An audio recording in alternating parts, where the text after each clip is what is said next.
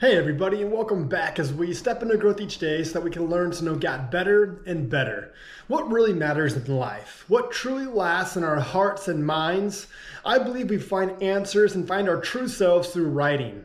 Freedom Writers, an incredible story of a teacher and a group of students from the inner city in 1994. A group of students who were exposed to things they should have never been exposed to, and because of that, were left feeling helpless, broken, and alone. Until a student teacher, Erin Gruwell, had an idea for them write. Write with no rules. Don't worry about grammar, just write. And here's what Erin had to say about the power of writing, and I quote I've always felt that when you write, you don't feel so alone. And I felt as though they needed that. End quote. Here's the step I challenge us to take today write. In life, I know it's easy to feel alone, that no one understands you, hears you, or sees you.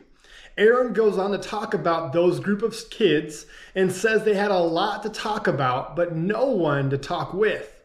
Writing is a way to talk, to get the madness and hurt out of our heads, for dreams to come to life. Let me leave you with this last thought. I know you may feel alone at times. Me too. That is why at times when I write, I literally will write to God. Sometimes positive, sometimes negative. Sometimes I just dream, but I write to Him. It's my way of connecting with God in a way that is hard for me to communicate speaking out loud.